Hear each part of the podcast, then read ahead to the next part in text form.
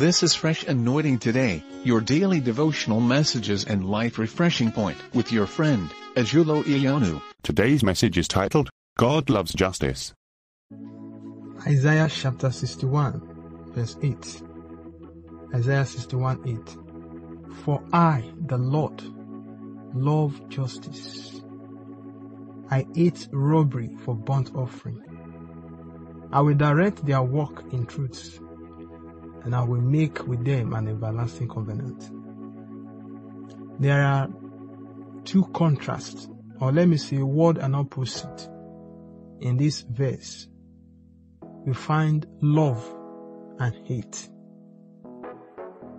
The Bible says, For I, the Lord, love justice. God is speaking for himself here. No one is speaking on behalf of God. Sometimes we hear word of God coming out from the mouth of a servant saying, Thus says the Lord. That is, this is what the Lord said. But here, God is speaking by himself. And he said, For I, the Lord, love justice. If you don't know anything that can make God to be happy, that makes him to be, you know, full of joy, that delights the Lord, you have gotten that this morning. The Lord loves justice. When there is dispute between two persons, what God wants is justice. Between employer and employee, what the Lord wants is justice. God does not want the employer to cheat or take out of the portion of the employee or delay it. He loves justice.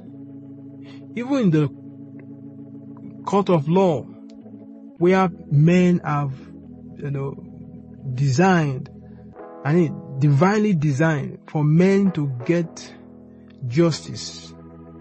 God see expect that justice, justice should be what people will get and not otherwise.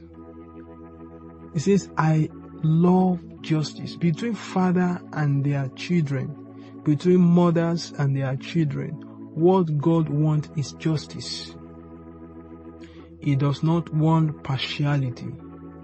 He does not want preferential treatments. What God wants is justice. Do not put what belongs to A to B because B is your favorite. God loves justice and that is what He wants. The Bible also tells us what God eats.